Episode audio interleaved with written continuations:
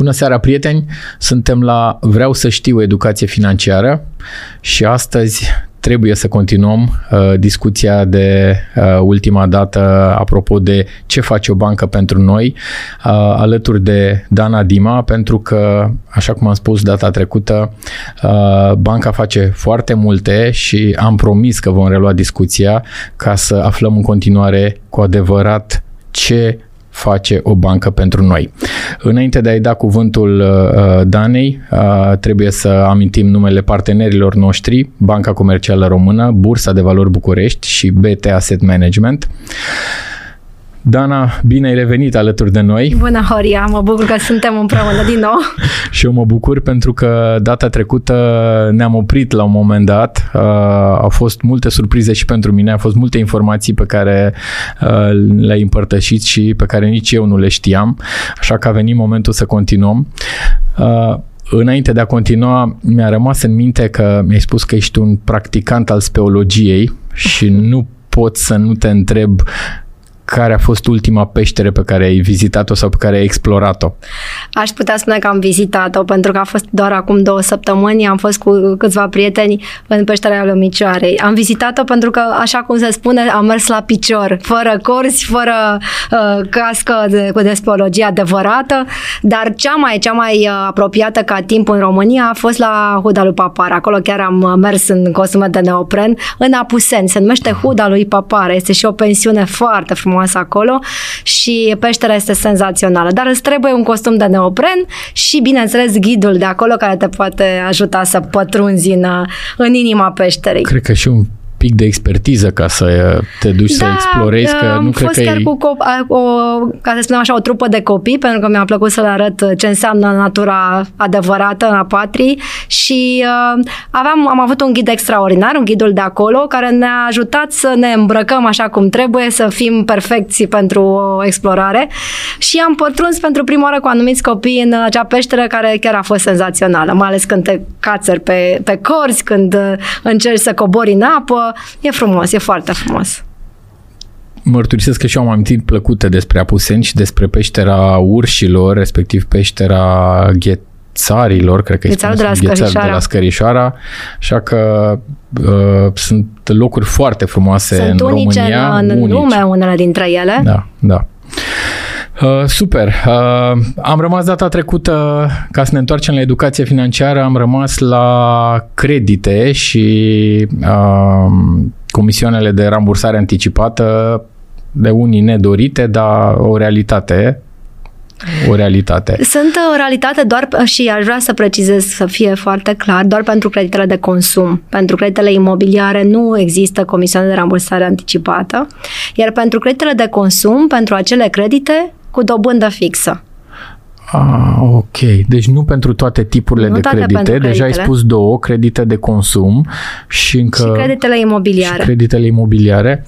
Uh, acum, uh, eu personal sunt beneficiarul unui credit cu dobândă fixă, expiră perioada acum în câteva luni de dobândă fixă și încă nu știu ce să fac dacă să mă ancorez în dobânda variabilă pe care urmează sau să-l rambursez anticipat, nu este o sumă ieșită din comun, uh, ce sfat ai da unei persoane care se află în situația aceasta? În primul rând, uh, aș vrea să spun că foarte mulți români își pun această întrebare, pentru că există o perioadă de volatilitate și este bine să știm ce facem în următorii 5, 10, 15 sau poate chiar 20 de ani. Uh, iar răspunsul este personalizat. Am să-ți spun câteva uh, informații la care cu toții trebuie să fim atenți. Primul lucru, în primul rând să nu ai o presiune, nu vei plăti niciun comision de rambursare anticipată. Al doilea lucru este dacă până acum ai avut o rată, o sumă, hai să spunem 200 de lei, de plătit în fiecare lună, întrebarea este dacă și pentru următoarea perioadă îți poți permite să plătești această sumă de 200 de lei. Dacă da și dacă salariul tău sau locul tău de muncă este un, un loc cât de cât stabil, un salariu în lei, așa cum am spus data trecută, atunci cred că poți să continui să mergi pe o dobândă fixă în următoarea perioadă mergând către bancă și solicitând acest lucru, pentru că altfel dobând perioada fixă se finalizează, probabil a avut 5 ani, nu? 5, după 5, 5 ani, chiar 5 Marea majoritate a românilor aplică pentru 3 sau 5 ani.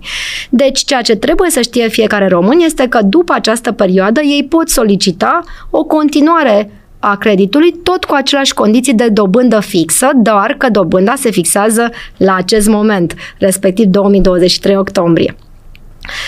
Al treia condiție la care trebuie să fii foarte atent este dacă dobânda, dacă ai aplicat pe dobândă variabilă, ea la momentul acesta are o anumită valoare. Da? Este un IRCC, indicele sau depinde fiecare sau robor, sau robor da? depinde fiecare ce a optat, plus o marjă. Dacă acest IRCC plus o marjă astăzi generează o rată, să spunem, de 230 de lei și îți poți permite să plătești 230 de lei, el poate să fie valabil, această, această valoare, doar pentru o anumită perioadă, pentru că IRCC-ul se schimbă sau roborul se schimbă. Care este diferența între 230 și 200 de lei astăzi. Foarte mică. Foarte mulți români ar spune este prea mică, nu contează, poți să o gestionezi. Știi cât înseamnă în procente? Cred că aproximativ 12%. De la 200 Tocmai. la 230, 12%. Am dat un exemplu da, da, da. pentru că de multe ori suma spune ceva, 230 față de 200, dacă îi spui cuiva că a crescut cu 12%, percepția este alta. Dar Uh, nu acest lucru, vreau, vreau să precizez un alt lucru. Dacă astăzi este 230 față de 200 și ți se pare o sumă mică și ușor de gestionat, este posibil ca o dobândă variabilă într-o perioadă mai lungă să ajungă să-ți genereze o rată de 400 de lei. Din N motive. Nu, nu este o estimare, să spunem, extremă, Extrem, da? da? Dar totuși, noi trebuie să fim conștienți ce putem noi să acoperim în fiecare lună câți bani putem să punem noi deoparte pentru acea rată. Dar să zicem că ai anumiți bani deoparte și vrei totuși să-ți reduci din efortul tău pe următorii ani. Poți să o faci parțial, poți să rambursezi parțial. Deci nu trebuie să te gândești rambursezi tot creditul sau poți să rambursezi parțial un număr de rate. Și în felul acesta ai două soluții. Fie îți reduci perioada de creditare, dar îți păstrezi rata ca și valoare și atunci tot costul tău al creditului se reduce, ori îți păstrezi perioada de creditare, dar îți reduci rata pe lună și atunci cumva ai o, o măsură de siguranță pentru tine. Adică nu mai dau 230 de lei, presupunând un calcul simplu, aș da 120, 100 de, de da, exemplu, exact. sau 100. Deci sunt, uh, sunt variante pe care fiecare client le trebuie să le parcurgă împreună cu un consilier. În general, acestea sunt momente de decizie importante în viață volatilitatea pieței, salariu, cât de stabil este, dacă pot conduce această rată pe termen lung și întrebarea să achit sau să nu achit creditul, să achit parțial sau nu, se poate lua și în momentul în care îți generezi o simulare. Pentru că există situații și dacă vrei poți să-ți dau un exemplu la un credit de 350.000 de lei, de exemplu, da. pe care îl iei pe 30 de ani, la sfârșitul perioadei, dacă nu mă înșel, plătești undeva la 830 de mii, sper să nu greșesc, la o rată de 7%, la o dobândă de 7%. De ce? Pentru că plătești creditul plus 7% pe cei 30 de ani. Dacă tu decizi astăzi să plătești 10.000 de lei din credit, am făcut eu un calcul, sper să nu greșesc, dar este undeva acolo, plătești acești 10.000 de lei și iei decizia să-ți rămână rata fixă, dar să-ți diminuezi perioada. Sunt două avantaje.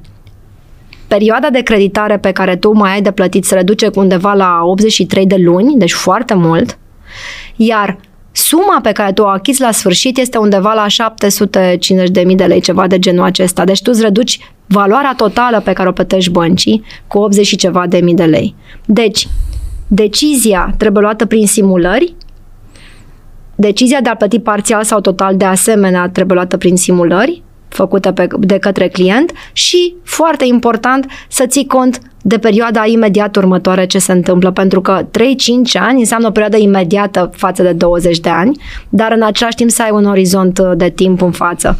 Cât ești dispus să plătești în acel credit? Până la pensie, după pensie, sunt întrebări pe care fiecare trebuie să și le pună. Trebuie să și le treacă prin filtru propriu și prin filtru familiei și prin prisma veniturilor pe care uh, le vor avea cu siguranță sau nu. Pentru că dacă n-ai un venit sigur pe următorii ani, cât mai ai creditul, mai bine cum ai zis, ori dai o parte din bani în avans, dacă poți să-i dai pe toți, ok, asta e decizia fiecăruia. Cred că cel mai important e ca fiecare să meargă la bancă și să împreună cu un consilier al băncii să simuleze cu cât îi scade rata, dacă e să uh, scurteze perioada sau dacă nu scurtează perioada să plătească o sumă mai mică. Decizia cred că aparține fiecăruia. Concluzia pe care ai tras este foarte bună. Horia, te invităm la banca la care ai creditul să vorbești cu un consilier. Da, trebuie să fac lucrul ăsta, că încă nu m-am hotărât și mai am un pic până în decembrie, așa că uh, sunt, vine momentul ăsta foarte repede. Hai să ne întoarcem puțin la credite, deci am vorbit de credite în valute și în lei și ai spus și data trecută că e important să se contracteze acel credit în valuta în care ai venituri. Uh, creditele Banca Națională a României știu că a încurajat în ultimii ani să se dea cât mai multe credite în lei, să nu, se mai, nu mai existe acel, acea, uh, acel risc valutar pe care și lua multă lume. Și cred că putem să spunem faptul că a fost o perioadă în care anumite bănci au dat credite în monedă, în franci, uh, franci elvețieni. Uh, nu s-a gândit nimeni la riscul valutar și francul elvețian de la 2 lei s-a făcut 4 lei la un moment dat consecința imediată era că valoarea ratei lunare s-a dublat. Uh, astăzi, preponderent, românii au credite în Recunosc că lei, da, dolari, USD. ai atins un subiect sensitiv uh, pe care, în care eu personal, ca și persoana care am lucrat aproape 27 de ani în domeniul bancar, consider că de-a lungul perioadei de să spunem, de evoluția sistemului bancar au fost multe informații cunoscute sau necunoscute, dar ceea ce sigur nu s-a schimbat este calculul matematic. Uh, calculul matematic, uh, atunci când ai o valută uh, diferită a creditului față de un venit pe care l-ai constant în lei, de exemplu, da implicit va genera un risc, că este 0,00 sau că este 10 sau 20%, el generează un risc. Deci dacă ar fi să răspund corect și îmi place să răspund corect și spre bucuria mea am răspuns corect în toți acești 27 de ani, uh, aș da doar credite în lei. Noi facem acest lucru și observăm o mare stabilitate în plățile pe care clienții le efectuează apoi pentru rambursarea creditului. Al doilea lucru este, știu că există această dorință de a poate plăti mai puțin la început, de a avea uh, o posibilă uh, rată mai mică, dar uh, încă o dată, repet, te, un credit imobiliar mai ales nu se ia doar pentru o zi, se ia pentru 30 de ani, pentru 25 de ani. Sau până la pensie. Sau până la pensie, da, într-adevăr. Uh, și trebuie să fim foarte atenți. Deci, Uh, mă bucur să spun că în toată această experiență profesională am decis să nu dăm credite în altă valută decât lei și euro a fost la, au fost la un moment dat și că de aproape 10 ani uh, susțin creditul în lei. Din motivul că aproape 100% dintre români au venitul în lei. Da, așa este. Apropo de valute, uh, știu că în, la o bancă poți să schimbi banii din lei în valuta, în multe valute. Cred că mi-am cumpărat și uh, lire turcești, cred că mi-am cumpărat și leva pentru Bulgaria, bineînțeles că mi-am cumpărat și euro și dolari. Uh, în câte valute poți să schimbi bani la o bancă? Înainte de toate, aș vrea să spun să nu-ți mai cumperi valute pentru că ai un card care îl poți folosi okay. internațional. și okay. s-ar putea să fie mai puțin riscant și chiar mai puțin costisitor, deși uneori uh, uh, românii spun mai bine am bani în buzunar pentru că știu exact cât am și nu trebuie să mai mă gândesc cât este cursul valutar, dar omit să se gândească că atunci când pleacă cu bani în buzunar există riscul de a rămâne fără ei din motive diferite și uh, în același timp atunci când efectuează un schimb valutar, indiferent că le efectuează la ghișeul băncii, la o multifuncțională sau pur și simplu într-un cont, uh, există un curs valutar acolo care există în spate, un schimb valutar și deci există și un cost. Nu, nu putem să spunem că există în lumea aceasta un, un schimb valutar fără un cost. Un cost mai mic sau mai mare. În cazul în care vehiculăm cash-ul la ghișeu și da, poți să-ți schimbi în orice valută, există un cost important, banii aceia, valuta respectivă se aduce cu un avion din țara de origine. Oh.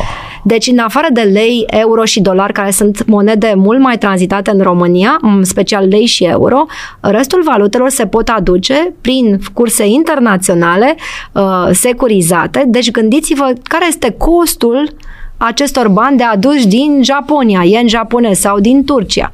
Și atunci, întotdeauna este bine să încerci să folosești tranzacțiile fără cash. Dar da, poți să schimbi în orice valută. Dacă te duci la o multifuncțională, de exemplu, ca și client al băncii, poți uh, schimba euro. Aceasta este valuta pe care o tranzităm pe multifuncționale, pe ATM-uri. Dar prin identificarea clientului, deci doar dacă ești clientul băncii respective, poți introduce cardul și, și nu neapărat toate băncile oferă, dar sunt uh, foarte multe bănci în sistem care oferă această soluție. Poți retrage euro de la ATM, poți schimba valuta, face un schimb valutar și da, mai e o opțiune, dacă îți dorești cu adevărat să-ți folosești cardul internațional oriunde în lumea aceasta, poți să-ți faci un schimb valutar în euro, de exemplu, dacă pleci în spațiu european, direct din cont, cu anumite cursuri de schimb valutar facile, faci, uh, să spunem, cu anumită, un anumit discount, cu un anumit cost mai mic, dacă ești clientul băncii. Uh, hai să menționez uh, de la bun început, uh, cumpăr câteva sute de lei, leva, uh, leva, lire și așa, pentru că de multe ori e nevoie de să ai niște mărunții și acolo, dar și eu sunt adeptul plății, plăților cu cardul, pentru că da, poți să rămâi fără ei, poți să ți se fure banii, poți să-i pierzi întâmplător uh, și recunosc că sunt adeptul să mă duc cu ceva cash în buzunar din ah. țara respectivă, uh, ori pentru că taxiul nu funcționează, ori pe, nu funcționează să plătesc cu cardul sau pentru diverse atenții Dar, pe care le mai dai uh, chiar, chiar, și, chiar și aici, în primul rând, uh, m-aș, m-aș bucura să ajungem în toată lumea aceasta ca acel tips oficial să intre pe POS ca, ca în toate țările civilizate. În România există deja și da. vreau să menționez pentru că suntem o țară fruntașă pe zona aceasta de plăți Uh, dar ți-aș recomanda să nu pleci cu banii cash de acasă, ci eventual în cel mai nefericit caz, dacă chiar ai nevoie de o sumă mică, așa cum ai precizat, da. să-l scoți de la un bancomat din țara respectivă. Hai să zic ce am pățit în Istanbul în urmă cu câțiva ani. Bineînțeles că îmi trebuiam niște cash și văd un ATM Uh, nu era niciunei bănci, zic ok, trebuie să scot echivalentul a 50 de dolari. Surpriza a fost că înainte să scot mă întreabă, sunteți de acord să plătiți comisionul de 8%? Și am zis, nu mulțumesc frumos, nu pot să plătesc, mi se pare exagerat 8%, înțeleg că e un cost și sunt de acord cu tine, dar mi s-a părut exagerat un comision al acelui ATM și știu că sunt anumite entități care practic asigură acest cash contra unui comision de 8%. Dragilor, uitați-vă cu atenție înainte să băgați cardul că și să extrageți niște bani, fiți atenți la costuri pentru că 8% la 100 de dolari înseamnă 8 dolari, ceea ce este destul de mult. De unde concluzia mai bine îți... Mai bine plăteam cu cardul, ceea ce da. am și făcut atunci. Mi-am dat seama că sigur că e un cost întotdeauna să plătești, că să faci un schimb valutar în card automat, dar era și mai safe. Uh, pentru că mai există un risc pe care uh, astăzi s-a diminuat foarte mult, din câte știu, acelea de a exista diverse aparate pe POS-uri care se copiază carduri, pinuri și da, așa mai de departe. când am, s-a introdus chipul, lucrul acesta a scăzut fantastic. Uh, nu se mai copiază. Deci uh, mi-ai deschis un subiect, pot să-ți răspund că este important. Uh, introducerea chipului, deși a speriat pe foarte multă lume, din multe motive, a fost cea, unul dintre cele mai securizate metode care s-a putut introduce în zona de plăți și mai mult decât atât, plățile online cu acel faimos 3D Secure care generează un cod și există un cod dinamic și toată, tot mecanismul pe care deja cred că mulți dintre români îl cunosc, mai ales după pandemie, generează această plată securizată și orice s-ar întâmpla în contul tău, fără acordul tău, prin introducerea pinului sau respectiv uh, citirea chipului, da? Deci da. introducerea cardului fără citirea chipului poate fi refuzată de către client. Deci dacă cineva ar încerca să-ți fraudeze cardul și n-ar folosi chipul sau, pentru că un card copiat nu poate folosi chipul, chipul este unic, acela este ca un calculator. Calculatorul nu se poate replica, Aha, decât dacă okay. știi uh, zona criptată a lui, ceea ce nu se cunoaște. Uh, și sau dacă s-ar face plăți pe internet fără acel 3D secure despre care cu toții am înțeles și am învățat, orice plată efectuată poate fi refuzată atunci când clientul nu o recunoaște. Și clientul are dreptate și clientul va primi banii înapoi. De aceea, uh, noi încurajăm foarte mult utilizarea cardurilor și știu că foarte multă lume se teme, uh, foarte multă lume se teme să-și tokenizeze, adică să-și pună cardul pe telefon în Apple Pay sau în Google Pay. Și noi spunem, cele mai securizate metode sunt acelea, pentru că PIN-ul astăzi este înlocuit de Face ID Recognition, deci de acel uh, Face ID. Este una dintre cele mai sigure metode, mult mai sigure decât că introduc cu degetul un PIN la, pe care oricine îl poate citi în spatele meu, uitându-se cu puțină atenție ce fac acolo. Da? Deci, știu că este o, o, o zonă senzitivă, știu că foarte mulți români se tem, am încercat și încercăm să facem această educație și continuăm să o facem atâta timp cât tu nu îți divulgi datele personale și folosești chipul sau 3D Secure pe plățile online, plata ta este cea mai securizată plată din lume. Eu uh, trebuie să-ți mărturisesc că încă nu mi-am pus cardul pe telefon. Dintr-un motiv uh, uh, s-a mai întâmplat telefonul să se spargă sau m-am gândit că se poate, se poate pot să-l uit pe undeva ceea ce s-a mai întâmplat să-l uiți într-un taxi sau într-un bol sau așa, pe când portofelul el stă, dar și ăsta poți să-l uiți cu cardul da, efectiv. Știi, uite, un exemplu foarte bun și lasă-mă să te, da, nu da, să te da. contrazic, dar să ți-l explic. Portofelul dacă îl uiți și cardul este acolo, poate cineva să efectueze o plată fără PIN, fără chip, fără nimic, pe care tu o vei vedea în contul tău, dar la un moment dat o vei refuza și vei primi bani înapoi. Dacă îți uiți telefonul undeva, nimeni nu poate folosi telefonul tău cu cardul, deoarece uh, telef- te- e uh, codat. este, cod, este codată, deci uh, folosirea cardului de pe telefon are ca și cod PIN fața ta, degetul tău sau un cod pe care doar tu îl știi. Aha. Ai înțeles? Deci, practic, uh, recunoașterea uh, feței tale sau a fingerului, a degetului tău, pe ca și element de identificare, este cel mai safe model de plată și de identificare pentru o plată cu cardul. Hai Sunt, că mi-ai dat de uh, gândit acum, da, da, da, serios, că s-ar putea uh, să-mi schimb părerea să știi acum. Că, și acum vreau să-ți spun că nu numai este vorba, nu este vorba despre români, nu este vorba despre persoanele fizice, să, știți, să știi că am întâlnit și în comercianți care sunt foarte temători în a folosi plata cu telefonul, NFC, cum o numim mm-hmm. noi, uh, și uh, uh, în general te pune să mai și semnezi odată pe chitanță, deși tu ai folosit fața și te explici, știți, fața mea este exact pinul de care știați dumneavoastră, nu, nu, dar mai bine mai semnați odată. Și zic să știți că semnătura mea nu are nicio valoare, eu pot să semnez cum vreau acum, pentru că dumneavoastră nu mi-o recunoașteți, dar fața mea are mai mare valoare în identificarea plății. Ok. Deci nu te, nu te teme, uh, E o, e, o, e o metodă de încredere pe care tu trebuie să o capeți singur, bineînțeles aflând informațiile de la cei care poate să ți le transfere. Uh, mi-ai dat o idee, o să, mă, o să mă gândesc, îți promit că mă gândesc la modul serios dacă pun și cardurile pe telefon. Uh, mai vreau să mă întorc apropo de schimburile valutare. Înțeleg deci că se pot face multe schimburi, inclusiv la ATM, inclusiv la uh, vezi afișat cursul întotdeauna. Uh, poți negocia un curs de schimb valutar? Există două metode de negociere. De fapt, uh, așa cum am spus, de exemplu, există metode în care, uh, prin faptul că acel client este clientul fidel al băncii de foarte mulți ani sau uh, își primește salariul la bancă, acel client are capacitatea de a putea solicita o negociere până într-o anumită sumă a cursului valutar pentru o sumă mai mare. Deci nu pentru 50 de euro, 100 de euro, dar pentru o sumă undeva la câteva mii de euro. Povestea este că băncile au încercat și uh, pot să dau un exemplu concret uh, și la noi am, am încercat să facem acest lucru intro, in, introdus automat ca să nu mai fie o problemă pentru client. Și în funcție de tipul de produs pe care tu îl deții, de relația pe care o ai cu banca, ai o anumită sumă deja incorporată, posibil de a fi Aha. schimbată la un curs favorabil. De exemplu, ai un produs mai uh, ridicat ca și nivel de beneficii, în acel, acele beneficii intră, de exemplu, un schimb valutar de 2000 de euro la un curs valutar preferențial pe lună.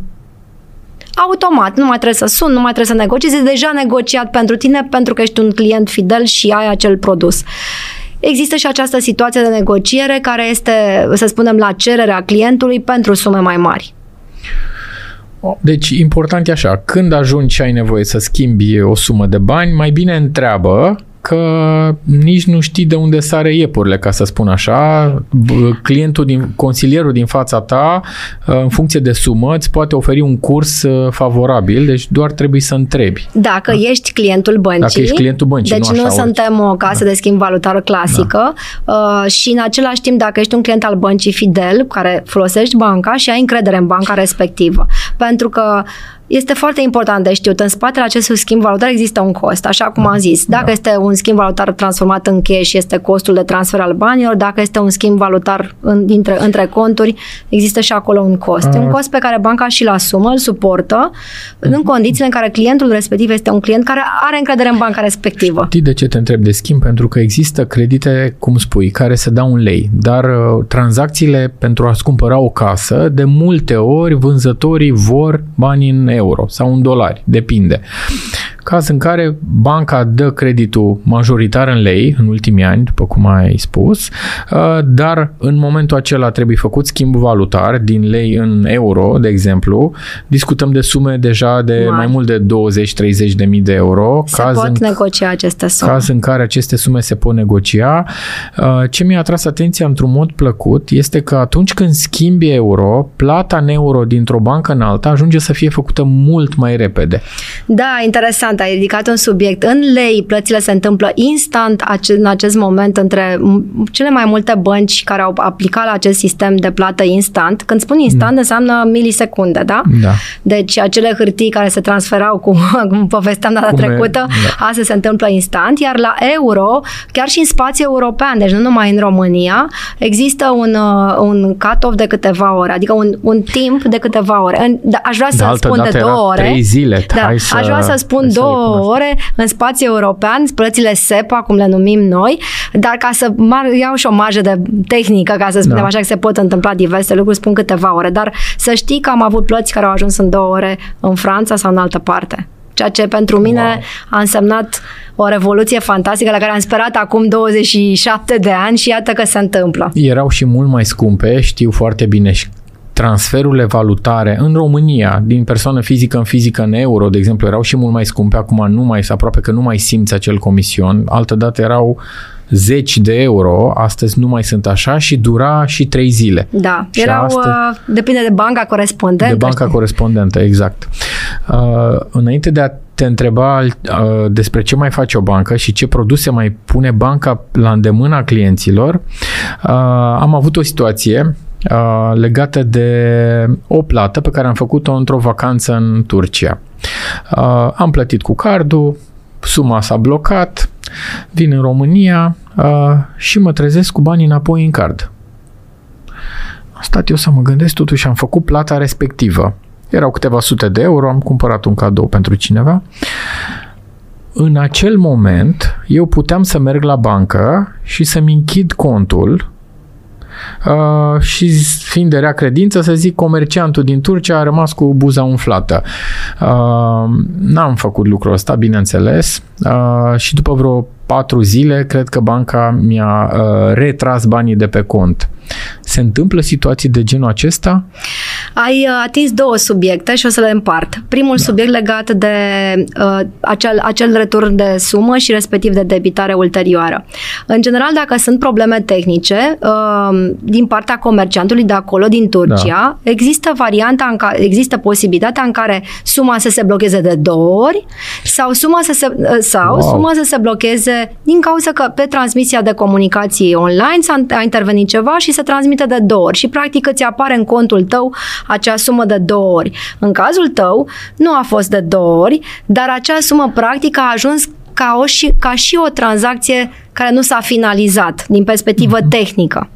Acum, banca returnează banii în momentul în care, imediat, dacă ești un client, imediat însemnând în, în trei zile, dacă ești un client fidel al băncii, dacă ai, așa cum am spus, o relație bancară, fie pe persoană fizică, fie pe persoană juridică, considerând că tu, ca și client, ai avut o problemă, fie tehnică, deci tranzacția nu s-a finalizat, sau poate nu tehnică din partea ta, dar din partea comerciantului și tranzacția s-a dublat. Deci cumva tranzacția pe care tu ai făcut-o nu a ajuns integral corectă în sistemul băncii unde aveai tu contul și cardul. cardul.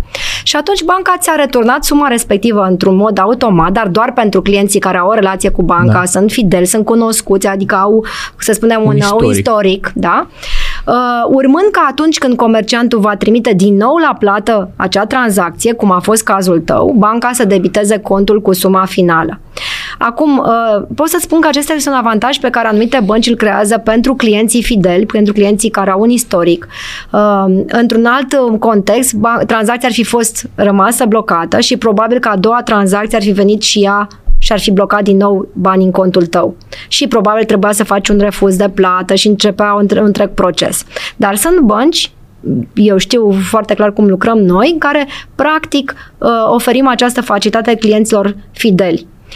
Ce se întâmplă cu închiderea contului? Pentru că ai precizat uh, un lucru Îți foarte bun. părea la îndemână, așa zic. Am fost în Turcia, am plătit câteva sute de euro, zic că dacă au fost uh, neatenți, asta e. Eu n-am făcut asta. Putea să-mi închidă banca creditul? Uh, contul? contul? Uh, deci, primul și primul aspect. Cu un card, cu un card asociat. Da, primul, cel mai important lucru de știut, că într-un sistem de plăți de carduri, posibilitatea ca un comerciant dintr-o altă țară sau din România să trimită tranzacția la decontare, adică să ți-o debiteze din cont, conform reglementărilor de organizațiilor de carduri, poate să o facă în următoarele 90 de zile de la momentul în care tu ai plătit bunul respectiv. Oh. Din acest motiv, dacă tu ai fi venit la bancă și în contul tău nu era nicio tranzacție debitată și ai fi dorit închiderea contului, iar cardul tău era activ și era valid pe contul uh, pe care doreai să-l închizi, banca ți-ar fi acceptat cererea, dar ți-ar fi spus diplomat că va trebui să aștepte 90 de zile ca să se asigure că acel comerciant nu ți-a trimis banii în decontare. Deci, conform legii reglementărilor, ei pot să transmită în 90 de zile și atunci banca și-a o măsură de precauție, astfel încât tu să nu-ți închizi contul și să pleci și a ulterior tranzacția respectivă să rămână nedecontată. Deci, Există două lucruri. Unul, aspectul comercial pe care banca îl oferă clienților fideli atunci când sumele sunt blocate, să debloce situația și să rezolve mai departe în următoarele zile situația cu acel comerciant, dar și în același în contrapartidă, dacă dorești închiderea, trebuie să aștepți câteva zile, mai multe sau mai puține, depinde, până se validează că nicio tranzacție nu mai este pe circuit, cum se spune. Cred că am înțeles și cred că au înțeles și ascultătorii noștri. Uh, trebuie să fie o corectitudine în spate. Până la urmă, eu am făcut o plată, mi-am luat produsul respectiv și nu puteam să păcălesc comerciantul sau banca, deci e bine, de, e bine că ai precizat faptul că 90 de zile după aceea orice uh, plată efectuată poate veni la decontare, deci timp de 90 de zile nu închide cardul și cred nu că închidem nici contul. Nu închide Card, contul. Cardul îl închidem pentru a să nu genereze alte tranzacții noi, a, să nu dar contul nu, pentru că în cont pot veni prin decontare decontare tranzacțiile respective. Ok. Uh, ce mai face o bancă pentru cetățeanul, pietonul de pe zebră, ca să-l parafrazez pe Cătălin Oprișan? Uh, știu foarte bine, din experiența mea, că băncile vând fonduri de investiții. Uh, cum ți se pare apetitul românilor pentru fonduri? E la îndemână? Le vindeți ușor? Nu le vindeți ușor? În prim, da. este o transformare pe care o observăm în piață și, repet, o spun cu mare transparență pentru că de atâția ani am văzut de unde am evoluat de la simple depozite și conturi de economii la produse de investiții cu fonduri naționale în spate, fonduri internaționale, uh, bineînțeles și alte tipuri de, de, de produse de investiții cum sunt sunt obligațiunile uh, și respectiv chiar și investițiile în aur, uh, care sunt, uh, sunt undeva într-o distribuție corectă, echilibrată față de întregul univers de produse de investiții. Observ trei lucruri. Primul lucru, în primul rând, băncile oferă în momentul de față o paletă de produse diversificată și este foarte important pentru că acest produs poate fi apelat sau achiziționat de către un client dacă și numai dacă profilul lui de risc, profilul lui de înțelegere este corect. Uh, noi nu încurajăm și nu este bine să încurajăm acest uh, apetit de investiții pentru oamenii sau clienții care nu înțeleg în ce investesc, nu înțeleg care sunt riscurile din spate și atunci, uh, înainte de a începe să investești, trebuie să ai un profil. Un profil pe care îl parcurgi în urma unor întrebări, chiar dacă par uh, uneori puțin ciudate întrebările, dar întrebările sunt tocmai pentru a proteja clientul de un moment critic în care, neînțelegând produsul, se expune la un risc mai mare și atunci poate pierde bani. Deci, Aș vrea să fie foarte clar că atunci când se pun anumite întrebări, nu se pun pentru a necăji pe cineva, ci pentru a-l proteja. Al doilea lucru, după această profilare, clientul are la dispoziție o paletă de produse și el poate alege. După ce ne-am asigurat că poate înțelege acele produse, produsele toate sunt explicate, iar gradul lor de accesibilitate, respectiv de dorință de a le lua, depinde de client. Clientul va decide, dorește să investească în fonduri de investiții, dorește să investească în obligațiuni, în aur sau în alte produse. Ceea ce este important de spus și uh, pot să precizez că există deja bănci uh, mari din sistem care uh, oferă aceste produse digital, dar nu înainte, dar nu înainte de, de a-și face profilul profil. de risc și de a avea un contract de investiții, ca să spunem așa, umbrelă, în care băncile se asigură că în acel contract și prin acele informații clientul a înțeles ce își dorește să facă. O să spun eu un pic, dacă îmi dai voie, uh, cum s-a întâmplat în industria fondurilor de investiții. Într-adevăr, a venit o legislație europeană numită MIFID 2 în 2018, da. care a spus tu, cetățean, trebuie să ai acces la niște produse pe care le înțelegi, pe care le digeri, pe care stomacul tău le digeră, pentru că altfel tu normal că ai impulsul de a dori să faci cât mai mulți bani și eventual cât mai repede. Surpriza e că, de exemplu, fondurile de acțiuni uh, au o volatilitate, adică au o creștere sau o descreștere mai mare decât un fond de obligațiuni. Și atunci orice consilier din bancă e obligat și și sănătos să-l cunoască mai bine pe cel care vine în față pentru a nu-i oferi un produs pe care el nu-l înțelege, nu-l tolerează, el vrea să facă bani, dar el uită să spună, de exemplu, că banii trebuie peste șase luni. Și atunci una e să-i ofere un fond de investiții de acțiuni care balansat, cu, echilibrat. Așa, și alta e să-i dea un fond care este 99% investit în acțiuni, care poate să-ți dea un randament negativ pe șase luni. Da, noi, noi în general prezentăm clienților toate produsele da. uh, și clientul optează pentru produsele respective, dar doar prin baza profilului de risc pe de care risc. îl definești înainte poate părea neplăcut pentru client. Mai stă câteva minute sau zeci de minute în plus să completeze, nu se mai gândește, dar rezultatul e important și pentru el. Pentru că una e să plece cu un fond și alta e să plece cu un depozit. Uh, până anul trecut, uh, impozitul pe uh, câștigul de la un fond trebuia dus la spațiu, în spațiu virtual și declarat și așa mai departe, lucru pe care nu-l lua în seamă, pentru că nu știa legislația. Acum e mai sănătos. Chiar dacă a fost mai dureros în 2018 și 2019, poate și 2020, până s-a învățat fiecare și consilierii din bancă, dar și clienții, e mai sănătos. Este un efort să sănătos și care ajută să protejezi, cum se spune, viitorul tău ca și individ, ca și familie, versus a încerca să câștigi peste noapte lucruri care practic, pe care practic nu le înțelegi. Ok. Uh, deci oferiți fonduri. Băncile oferă fonduri. Fonduri românești și fonduri, fonduri internaționale. Fonduri de investiții internaționale. internaționale. Ce e important de știut este că dacă acum foarte mulți ani când am început, uh, aceste fonduri adresa, erau adresate către clienții care, așa zis, aveau o sumă de bani considerabilă în cont și doreau să le distribuie, cum să distribuie această, fond, această sumă din contul curent în mai multe tipuri de produse.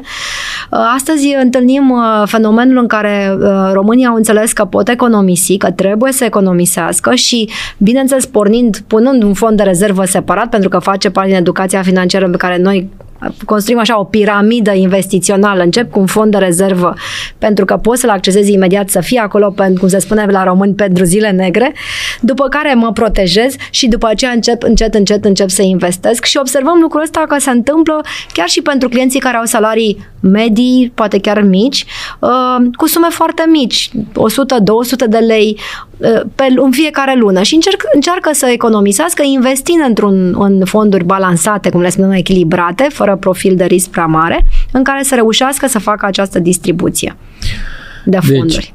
Deci, deci distribuiți fonduri românești internaționale în lei sau în alte valute, dacă vin cele internaționale. Euro în euro de cele da. mai multe ori, deși cred că și au sunt fost și, dolari, în dolari, dar astea sunt cele da. mai la îndemână. Uh, apropo de uh, educație financiară, în urmă cu mulți ani uh, am observat un client care lucra în domeniul salubrității, în fiecare lună venea cu 50 de lei într-un fond de obligațiuni. În fiecare lună l-am văzut timp de 3 ani cu 50 de lei cash în fiecare lună la sediul societății de administrare unde eu uh, lucram uh, și m-a impresionat. Pentru trebuie că premiat. Trebuie, da, trebuia premiat pentru că, într-adevăr, a înțeles că el atât aș permitea, el a zis ăștia mi-i permit și îmi dau seama că dacă din banii aceia pe care am nu pun deoparte o sumă, uh, nu ajung nicăieri. Dacă... Da, noi, o să spun așa un secret, în școala de bani noi avem, se numește, uh, se numește factorul cafe-late. O să okay. spun despre ce e vorba. Da, te rog, te... Uh, este foarte interesant în a încerca să economisești o sumă mică pe care altfel ai consuma-o. De exemplu, o cafea. Gândește-te că tu bei o cafea, bei șase cafele, patru cafele pe zi, dacă ai bea Beau una trei. mai Beau Bine, trei. ok, Beau cu trei. una mai puțin, Da. cred că nu s-ar întâmpla nimic, ba din contră Da. ar fi foarte bună pentru sănătate. Și dacă tu ai fi tânăr și ai pune această cafea deoparte, să zicem 5 lei, 10 lei pe zi, pe zi, îți dai seama, ajunge la 300 de lei pe zi, de pe lună, pardon, și tot așa, și ajunge, într- am făcut noi un calcul, cred că și acei bani cumva ai pune într-un fond, așa cum discutam, uh, ai ajunge la câteva mii de euro la un moment dat, am făcut un calcul, n-aș vrea să greșesc acum să nu influențez foarte mult uh, uh, pe cei care ne ascultă, dar aș- ai ajunge la câteva mii de euro care ar însemna, de exemplu, avansul la o casă sau avansul la o mașină la un moment dat, poate la o mașină, hai să nu exagerăm, la o casă, doar pentru o cafea pe zi. Pe zi. A povestit aici Adrian Tănase ce însemna să pui 100 de lei din 1998 până în prezent, uh, deci 98, 2023, 25 de ani și cred că erau 300, peste 300 de mii de lei, 100 de lei pus pe lună. Da. Apropo, tu ai zis cu o cafea, asta înseamnă 300 de lei, deci dacă cu 100 de lei erau peste 300 de mii, deci cu 300 de lei practic erau ori 3. Asta e Eu pusesem un 10-15 ani, dar de aceea, când mă gândeam la un, discutând cu tineri, mai ales da. în facultate, acolo sunt uh, cu colegiul, liceu și facultate, acolo ei sunt cei mai, uh, da, noi nu avem, nu avem bani, că nu, noi nu câștigăm, da, dar cât cheltuiți, nu, nu cât câștigați, dar cât cheltuiți? Păi pe cafea cât cheltuiți? Și în momentul ăla se blochează și dacă le faci un calcul, uite, peste 10 ani, că le spui, ești în liceu, pe la 20 și ceva de ani, ți-ai dori să-ți cumpere o mașină și n-ai niciun ban. Dacă ai bea o cafea mai puțin, ai putea să-ți iei o mașină sau să dai un avansul la o mașină. Da, dar știi care e ide- diferența? Diferența e că e cool să te duci să bei o cafea în oraș, pe când nu e cool să-i pui să economisești și asta, asta face diferența în ani, exact cum spui, în ani, în câțiva ani, nici nu trebuie 25 de ani, în câțiva ani, o cafea pe zi, cred, pe zi, cred că face diferența între a avea o mașină sau a nu avea mașină. Sigur, uh, rău, Sau a lua un credit sau nu a lua un credit, Da. pentru că nu trebuie să iei neapărat un credit ca să-ți cumpere o mașină, Pe de altă dacă chiar parte, vrei. există și reversul celor care spun, păi tu de ce n-ai mașină, de exemplu, deși uh, nu bei cafeaua pe zi, așa este, dar trebuie să ne uităm că matematica, cum spui, nu greșește, așa e, 10 lei pe zi sau 7 lei pe zi sau 5 lei pe zi în câțiva ani Și aș vrea să precizez că n-am spus să nu bei nicio cafea pe zi, ci să nu bei una din cele trei. Una din cele trei, așa este. Uh, banca face, mai face, mu- face multe lucruri. Uh, știu de un serviciu de custodie și depozitare. Uh, e, mai, e specific fondurilor sau tranzacțiilor bursiere. Hai, te rog să spunem câteva lucruri despre asta, pentru că e un serviciu foarte strict, foarte tehnic, de un serviciu pe care fără de care nu se poate. Un fond, de exemplu, de investiții nu poate funcționa fără o bancă custode și fără o bancă depozitare. Da, e, e foarte interesant apropo de banca depozitară. Am să încerc să explic pe înțelesul populației, pentru că sunt specialiști în domeniu care pot explica foarte tare uh, acest subiect, mai ales că îl și gestionează. O să privesc așa prin ochii persoanei fizice. Uh, și o să dau un exemplu, că mi-ai spus de depozitar și o să dau un exemplu de fondul de pensii, da? Uh, se spune, să zicem că sunt două entități diferite, un fond de pensii al entității A și un fond de pensii al entității B. Fiecare entitate de fond de pensie are o bancă în spate. Banca A pentru fondul A și banca B pentru fondul B. În general, se spune, ok, sunt banii mei în fondul de pensii private în care investesc, trebuie să-mi dau seama care sunt regulile pe baza căruia acestea sunt gestionate, pentru că eu sunt omul care depun niște bani și mă vreau să mă bazez pe ei la sfârșitul vieții, da? Și regulile sunt destul de clare. Acel fond de pensii are un depozitar, cel din B, da? Da. Într-una este obligat să aibă un fond, o bancă depozitară, altă bancă decât banca B, unde este Da. și fondul, și se duce la banca cealaltă, la banca A. După că un fondul de pensii A are depozitarul, adică depune acei bani în fondul, în banca B.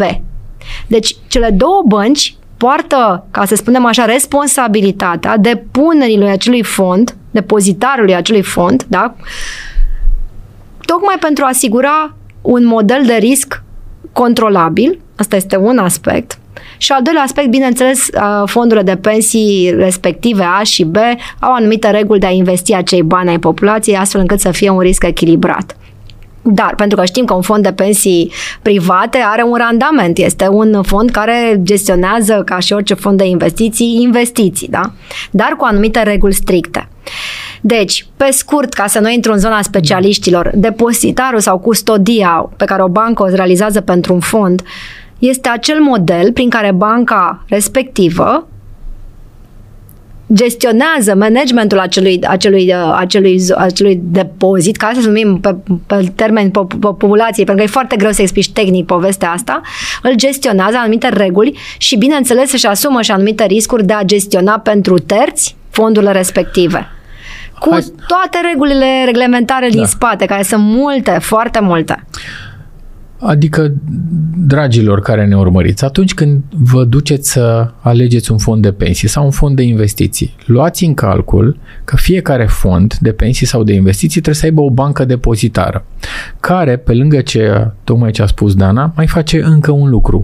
Uh, vă confirmă că acel fond de investiții calculează, acel administrator al fondului de investiții sau al fondului de pensii calculează în mod corect banii pe care voi și ați neutru. pus acolo și neutru. Uh, și e supravegheat și de uh, banca respectivă care are uh, care este certificată, este certificată să facă acest să lucru. facă lucrul acesta de autoritate de supraveghere financiară. Uh, deci calculul acela e făcut de niște oameni, e certificat de, anum- de niște oameni care cu asta se ocupă. Deci scopul lor este să fie siguri că acel administrator de fond de pensii sau de investiții calculează în mod corect.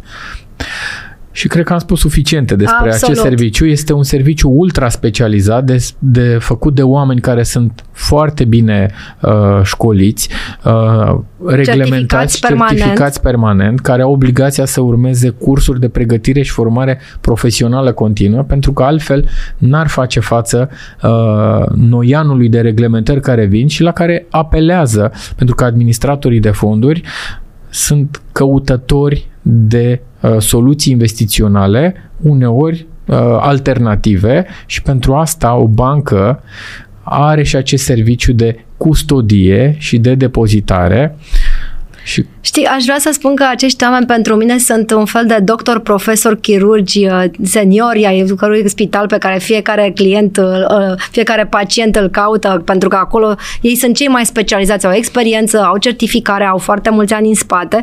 Așa și colegii noștri care se ocupă de această gestiune de custodie sunt oamenii cei mai bine pregătiți în domeniu pentru a fi siguri că aceste lucruri sunt sub un proces reglementar și corect, uh-huh. astfel încât să asigure siguranță fondurilor respective și celor care investesc în fondurile respective că lucrurile se întâmplă corect. Și acum o să te mai întreb în strânsă legătură cu serviciul de custodie. Este serviciu pe care o bancă, eu știu că îl face, legat de intermediere a tranzacțiilor.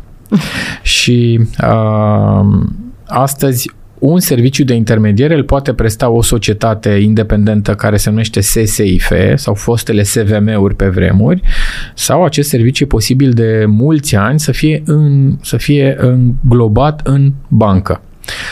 Hai spune-ne câteva cuvinte despre, despre acest serviciu, te rog, pe care știu că îl face și îl fac mai multe bănci în România, în strânsă legătură cu serviciul de custodie, fără de care nu se poate.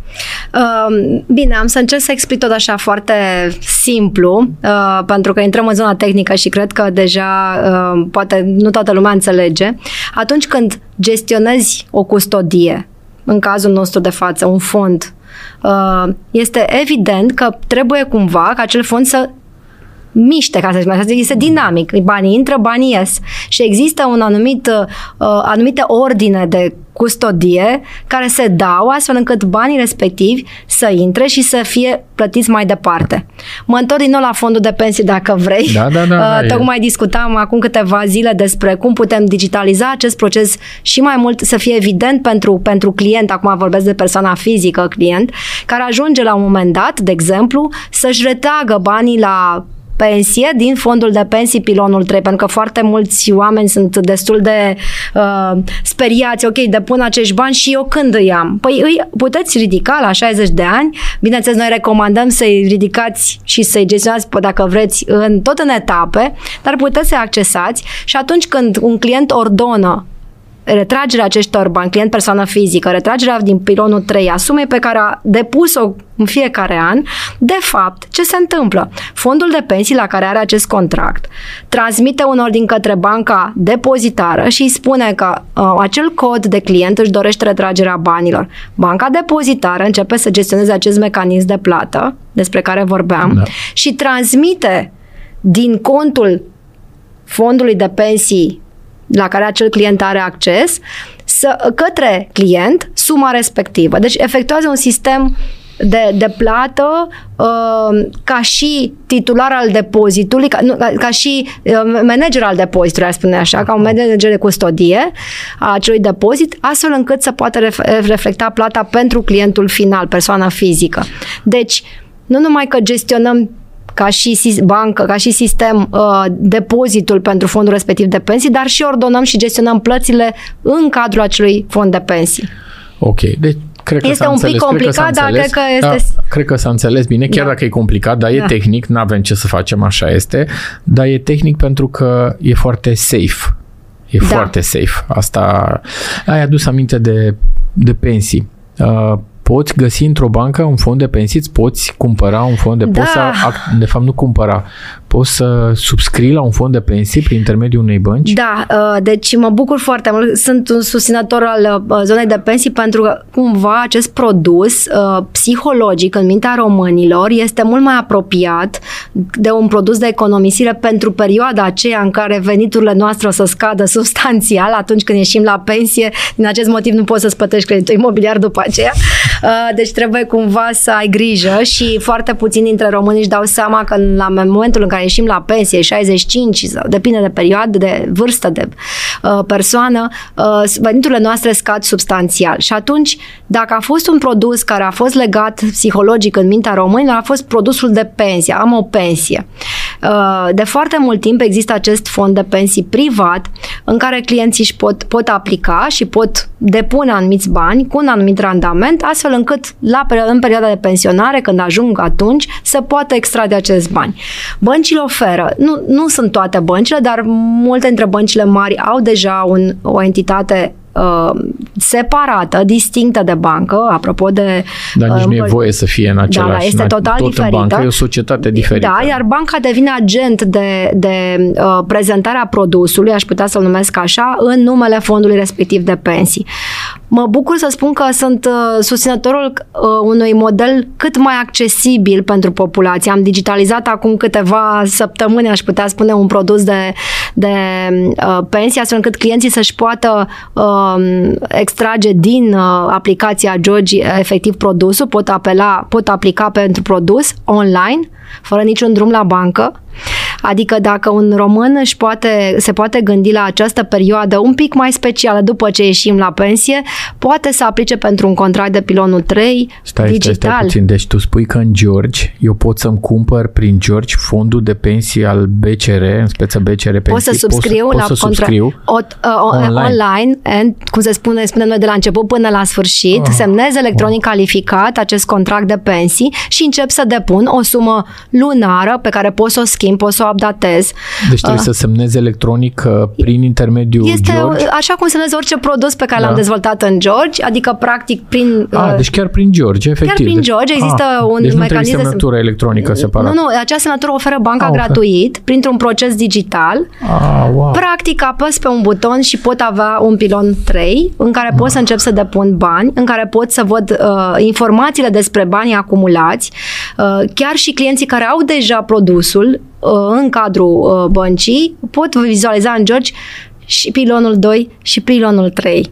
Deci suma pe care am acumulat-o de-a lungul timpului o pot vizualiza acolo și pot lua decizia dacă doresc să îmăresc această sumă, vreau să depun mai mult în fiecare lună pentru a-mi asigura un trai decent la sfârșitul vieții. Asta e o mare bucurie să aflu că îți poți lua pensia online pentru că asta înseamnă că... Fondul de, subscri- fondul de subscriere de pensie. Pensi- da. Și pensia poți să o primești online când ajungi la da, pensie. Da. Deci ca, foarte mulți români asociază mi iau pensia online, înseamnă că primesc banii de pensie pensie. Aș vrea să fac uh, cei care își da, primesc da, pensia da, da. în contul curent în bancă și o primesc online și pot folosi cu cardul. Uh-huh. Apelez la, aplic pentru un contract de subscriere online. Wow. și pot depune banii online. Este o mare realizare și uh, nu pentru că am dezvoltat-o noi și nu pentru că... Dar este un model uh, care demonstrează că dacă îți dorești cu adevărat să creezi accesibilitate pentru produse financiare care pot ajuta românii, o poți face, chiar dacă poate legislația la început nu a fost pregătită. Procesul... Legislația e nouă, hai să da, rec- recuno... 2007 pilonul 3, 2008 pilonul 2. Iar de digitalizarea atunci... a apărut în pandemie. Adică în perioada de pandemie, împreună cu, cu, cu colegii din ASF, am construit acest proces, am uh, certificat acest proces, pentru că vorbim de certificări, am uh, construit digital în George soluția, astfel încât un client în câteva minute să poată să-și aplice pentru un contract de pensii pilonul 3 și să înceapă să economisească. Este un lucru senzațional care s-a întâmplat în România și îmi pare rău că oh. poate nu toți românii îl cunosc, dar cred că foarte mulți români trebuie să înceapă să se gândească la acea perioadă. Și nu cu 5 ani înainte de pensionare, ci din timp. Așa este. Uh, atunci când vă gândiți să investiți sau să economisiți, gândiți-vă la obiectivul, cel mai îndepărtat obiectiv este cel de pensie acela este. Uh, sigur, putem avea obiective pe termen scurt, putem avea obiective pe termen de o vacanță, de o școală, uh, pleacă copilul la facultate și trebuie bani sau îi trebuie bani de pregătire, că se fac multe pregătiri în clasa 8 sau în clasa 12, dar cel mai îndepărtat cel mai îndepărtat obiectiv trebuie să fie de, legat de pensie și pentru asta trebuie să ne pregătim, pentru că, da, sistemul de pensie este nou în România, 2007-2008, uh, iar în celelalte țări din Europa au zeci de ani înaintea noastră și îmi place mie să dau exemplu acesta. Și de aceea vedem multe persoane uh, la pensie în croaziere sau în vacanțe pentru că au economisit Uh, de la primul salariu, obligați sau nu, obligați de uh, legislația pilon 2 sau de legislația pilon 3 neobligați, fiind facultativă, sau de pilonul 4, deci poți ajunge și în România să ai la pensie, să ai pensie de stat sau pensie pilon 2 sau și pensie pilon 3. Și mă bucur că ai amintit de pilonul 4, care este fondul ocupațional încă proaspăt în România. Am certificat și acest pilon în, în cadrul băncii noastre, de fapt în cadrul băncii fondului de pensii. Fond, da. Uh, BCR Fond de Pensii are deja certificat uh, pilonul 4 și lucrăm să construim acest pilon, care este pilonul pensiilor ocupaționale, ca să fie mai simplu, o companie mare, care are un număr mare de salariați, mii de salariați și avem în România și trebuie să ne bucurăm de acest lucru, poate să-și construiască fondul propriu de pensii, creând astfel o, o, o asociere a oamenilor care lucrează în acea companie cu fondul respectiv și creând, poate, de ce nu, o predictivitate și o perspectivă mult mai frumoasă oamenilor care lucrează în acea companie. Este, în alte țări funcționează, funcționează foarte bine.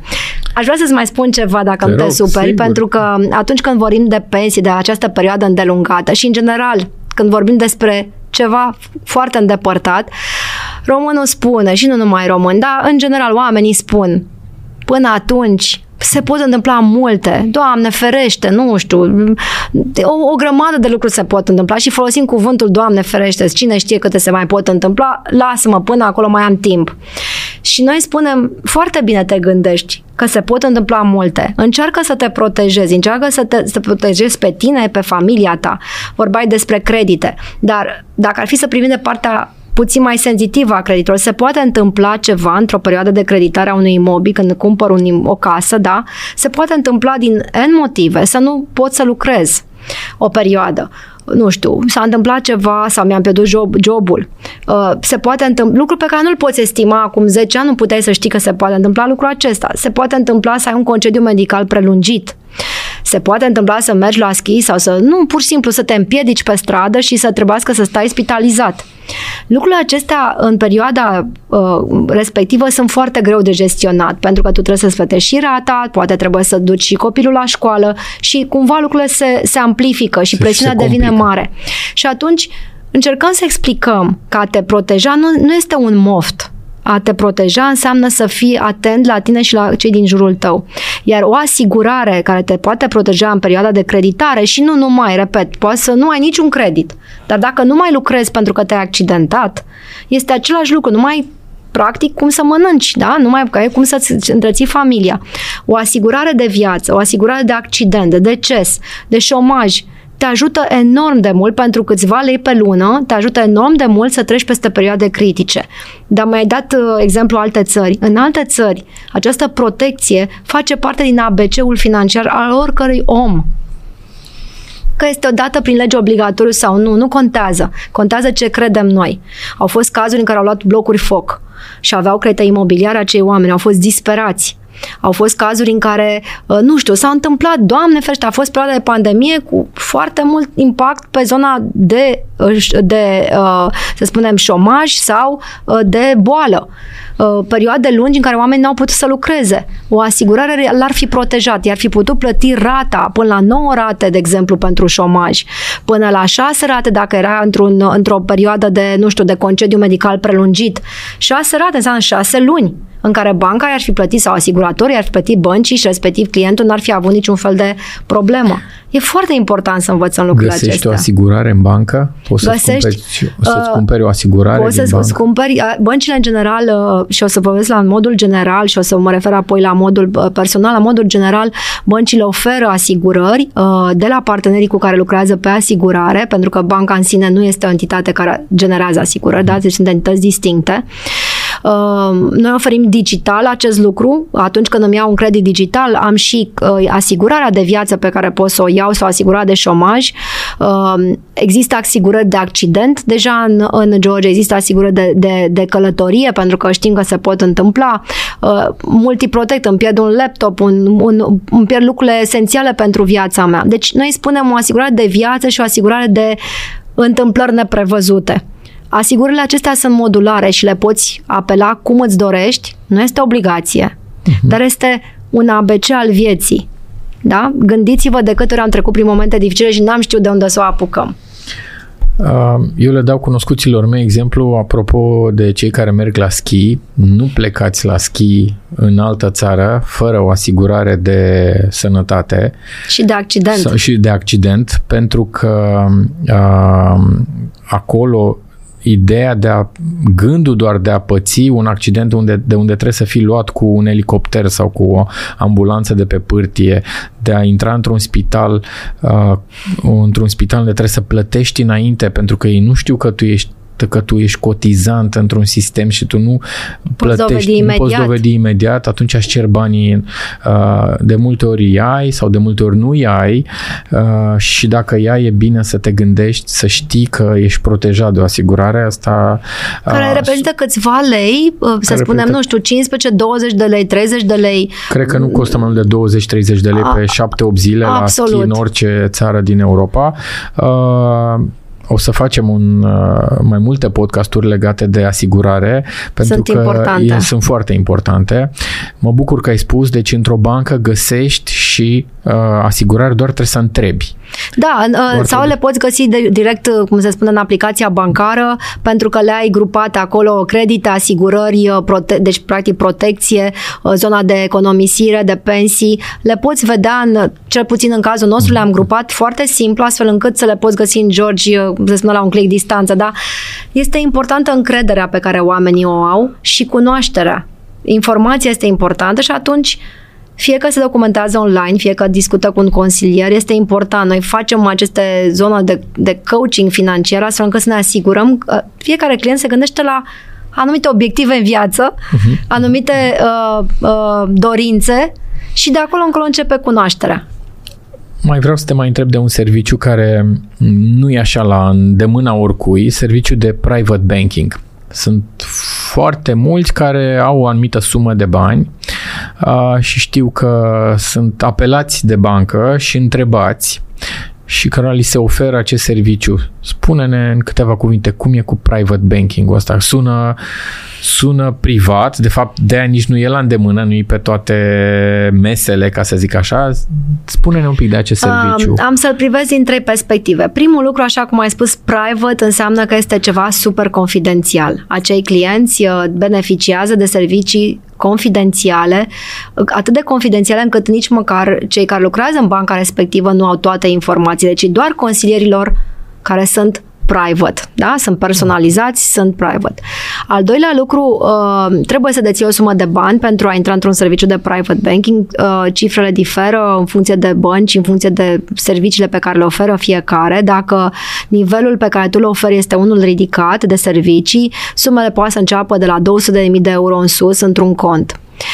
Mai departe, oamenii care oferă acest serviciu, uh, consilierii, sunt oameni certificați în general internațional. Uh, noi avem colegi certificați la Frankfurt uh, pe servicii de private banking, așa să însemnând pe zona de investiții, în zona de servicii calitative pe care le oferim, adică sunt oameni foarte bine pregătiți. Îmi place mie să spun doctor docenți chiar și eu când am nevoie de o informație specială, specifică, mă îndrept către colegii mei și îi întreb pentru că eu știu că ei lucrând zi de zi cu astfel de servicii sunt cei mai specialiști dintre toți cei care lucrează în bancă.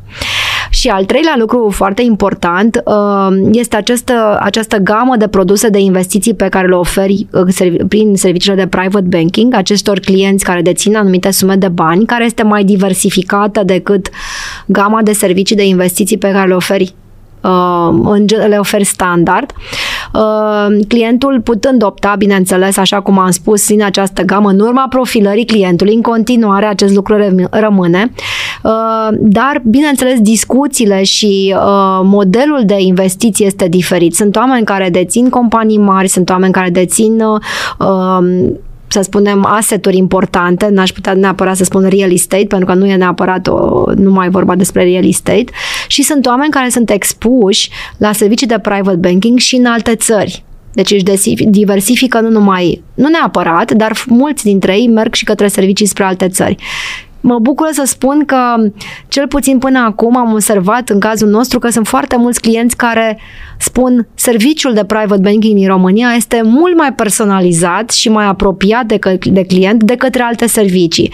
În multe țări, și mi-asum această informație, în multe țări, nu neapărat doar în private banking și în serviciile standard, clienții sunt tratați pe baza unei proceduri de la A la B, nu există C în această procedură, uh, adică dacă ție ți se întâmplă ceva și nu poți să ajungi de la A la B în procedura respectivă, ție nu ți se găsește nicio soluție în altă țară. Pe când în România, întotdeauna, respectând reglementările și procedurile clare, dar încerci să personalizezi măcar discuția și consilierea pe care o dai clientului, astfel încât să găsești o soluție corectă, legală, dar o soluție pentru clientul Horia care poate nu este valabilă pentru un alt client.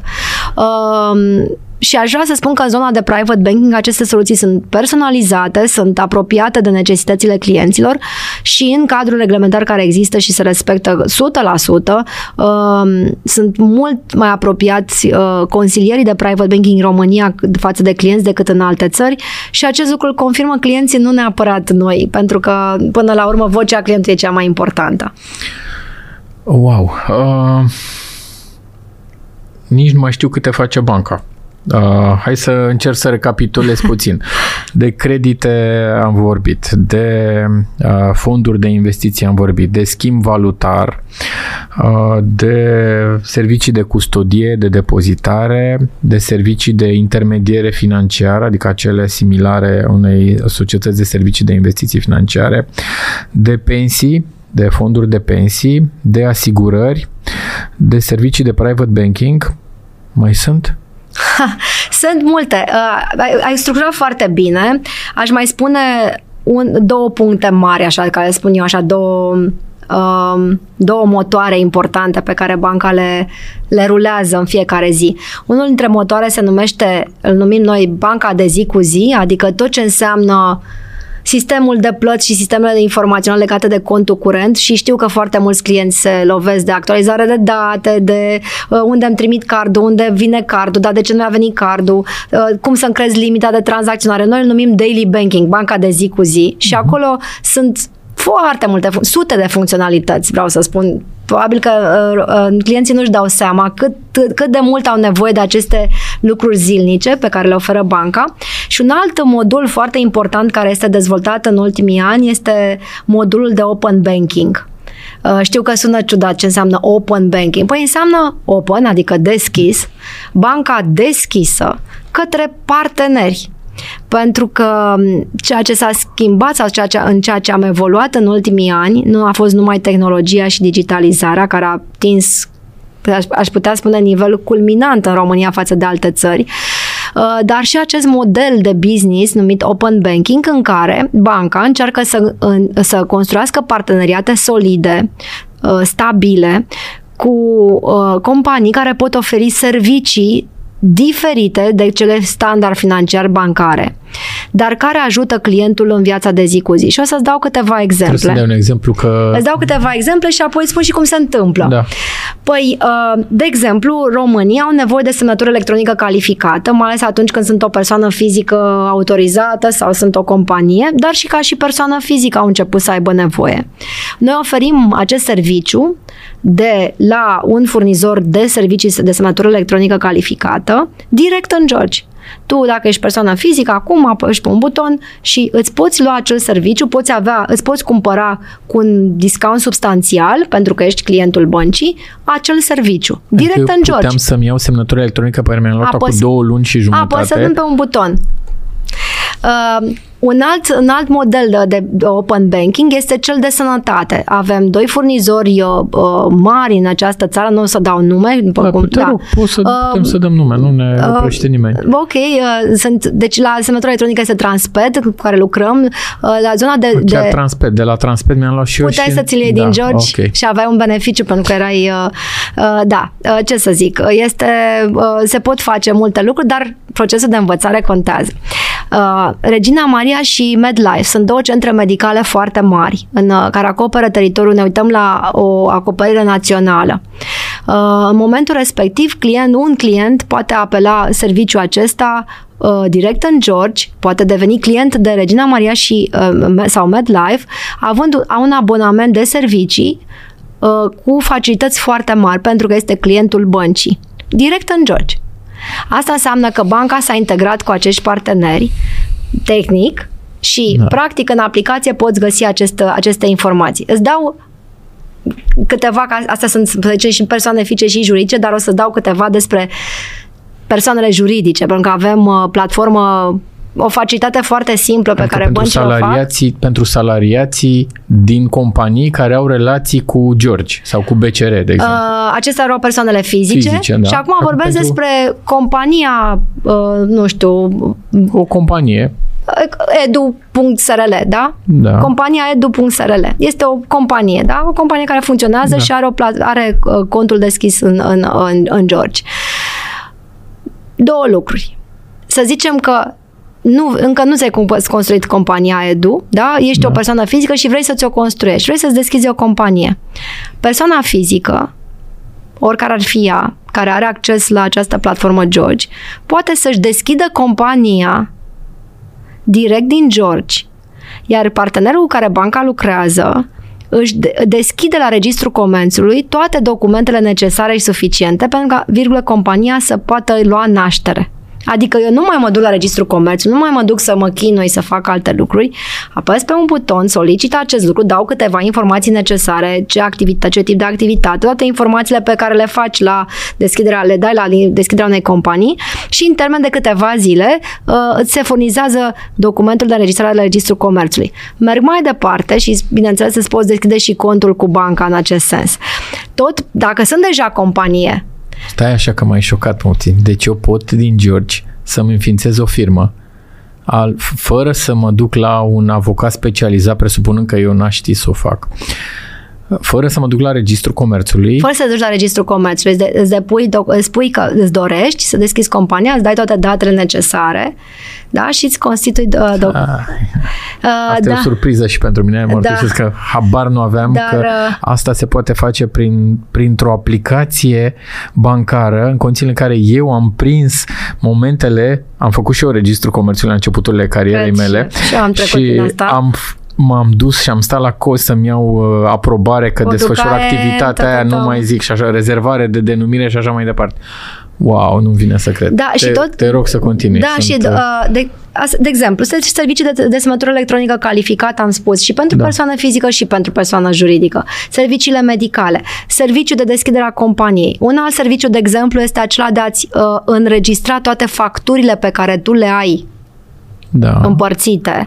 Uh, de electricitate, de tot, tot ce vrei tu, consolidate. Există un integrator care ți le poate consolida uh-huh. ca persoană juridică și le poți consolida și vedea într-un app, cum se spune, într-o da. aplicație, pe toate reunite. Pentru o persoană juridică este important pentru că el poate cumva uh, să-și gestioneze mult mai ușor cash flow, uh, să aibă o imagine consolidată. Este un serviciu foarte util și uh, îl oferim astăzi în George pentru companii. Uh, și pot să continui. Uh, de exemplu, poți să-ți iei POS direct din George uh, ca și ca companie. Și da, deci tu ca și companie ai nevoie de un POS, uh, folosim serviciul de soft POS, adică POS-ul mobil. Da. Practic intri în George, creezi un lead, practic acolo intri pe relația cu, comer- cu furnizorul de POS soft, da? Dar de acolo încolo tu practic vei ajunge să ai un contract, să descarci o aplicație și să poți să ai un POS. Deci, știu că uh, în sistemul bancar POS-urile le oferă banca în România, dar uh, serviciul în sine, echipamentul în sine și modul în care uh, lucrezi cu acel POS este oferit de un furnizor. Deci, ca să revin, open banking înseamnă că banca se deschide către parteneri importanți care pot asigura servicii suplimentare care nu au legătură cu banca direct uh, clienților lor direct în aplicația bancară.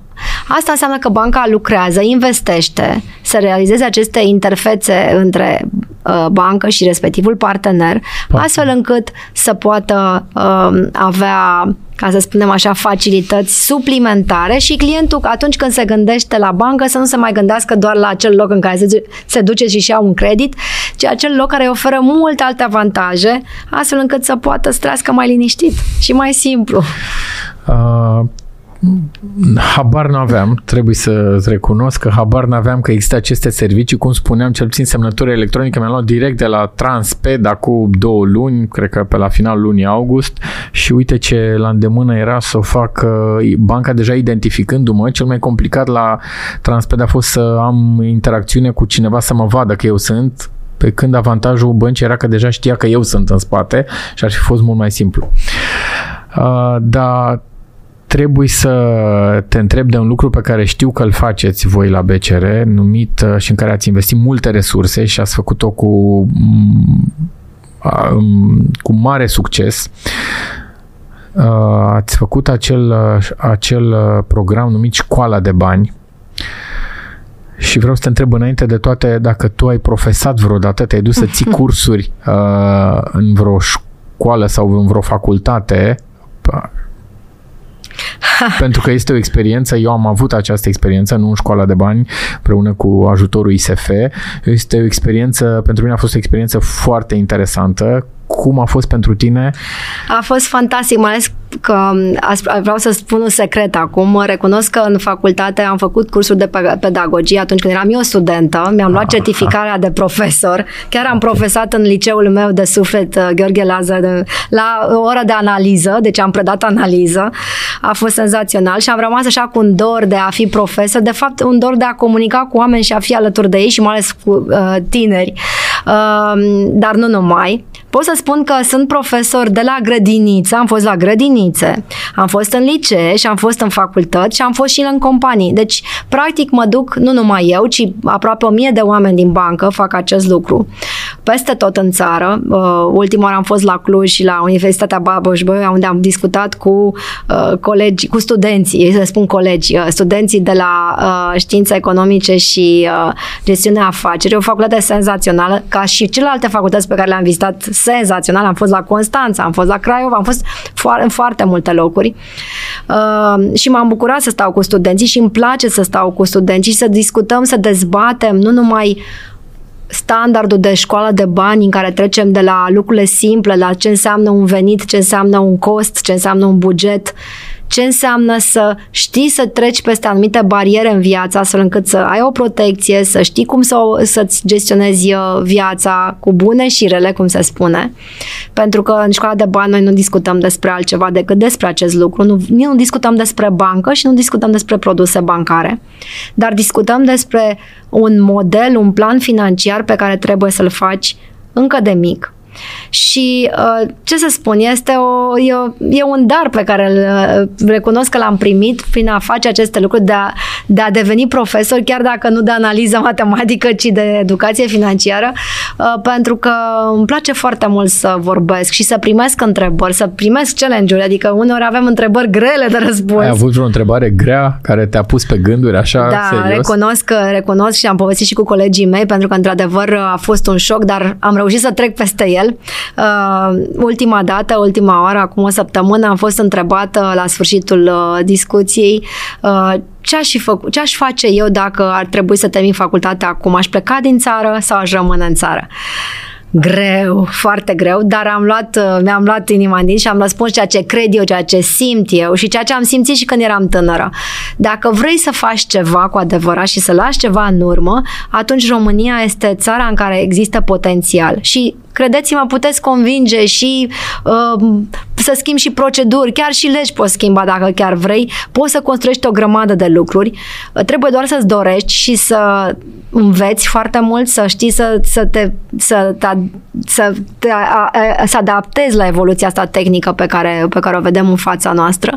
Dacă vrei să fii doar un uh, executant al lucrurilor frumoase, nu spun nu, din alte țări, dacă vrei doar să trăiești o viață liniștită, atunci poate că opțiunea de a pleca din țară poate exista. Dar eu cred că este opțiunea fiecăruia și eu le-am transmis. Gândiți-vă foarte bine. Vreți să lăsați ceva în urma voastră? Vreți să faceți ceva cu adevărat? Atunci rămâneți în România.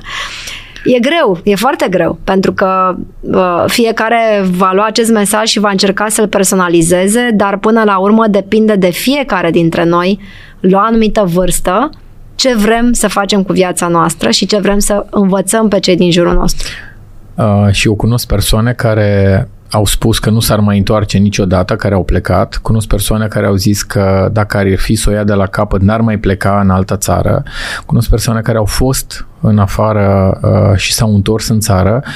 Depinde de fiecare. Cred că fiecare are dreptul să aleagă și asta e un mare lucru pe care l-am dobândit după 1989 cu atât mai ușor după 2007 că avem dreptul acesta să alegem.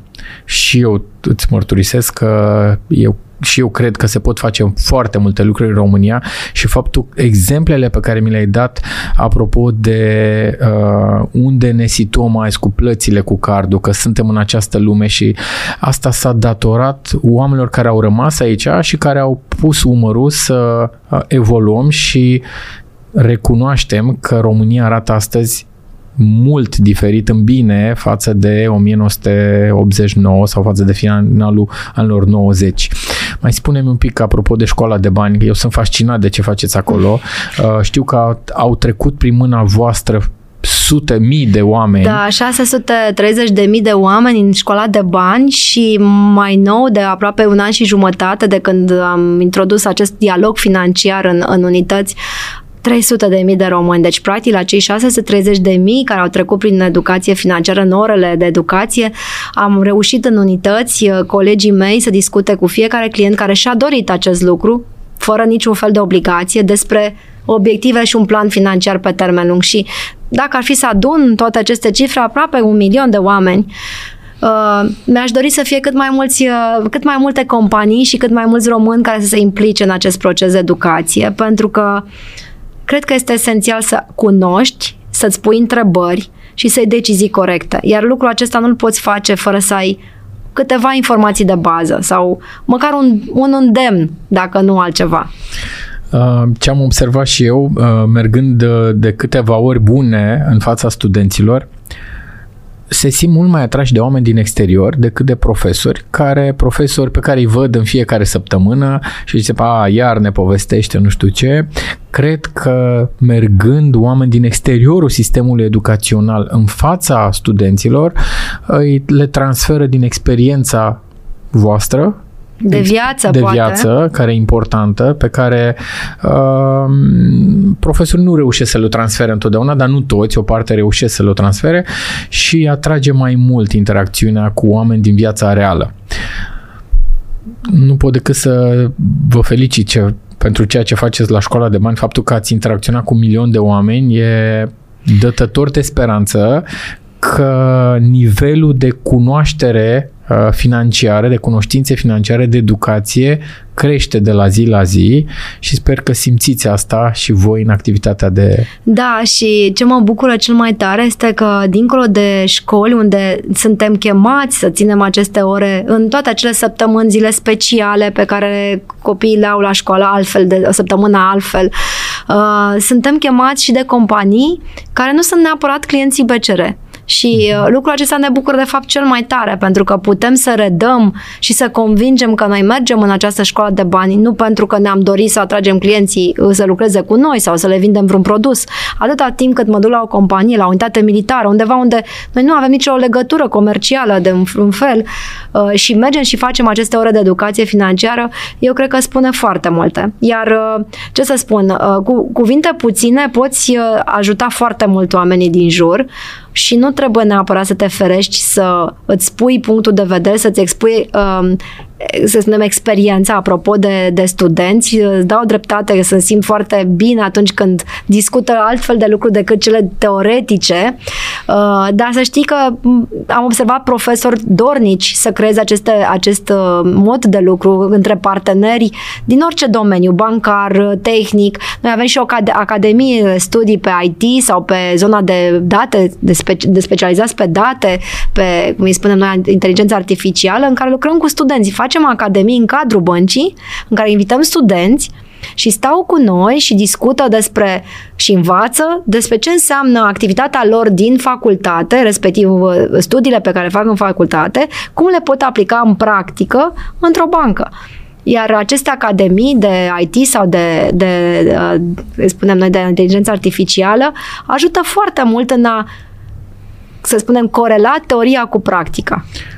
Da, pentru că practic voi veniți, exact asta faceți, corelați și pentru studenți e foarte bine să-și dea seama și au imaginea mult mai clară a teoriei pe care învață cum se transpune ea în practică. Da, și acum să spun și un secret. Mă simt și eu mai tânără când stau cu ei.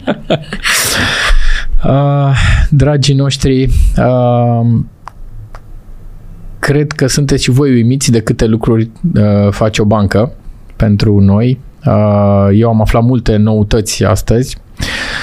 Uh, Dana, mulțumesc pentru uh, inputurile pe care le-ai dat și pentru informațiile pe care le-ai pus pe această masă.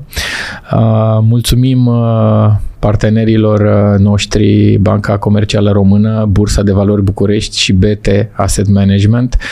Dana, mulțumesc încă o dată pentru că ai fost alături de noi. Dragii noștri, toate cele bune până data viitoare.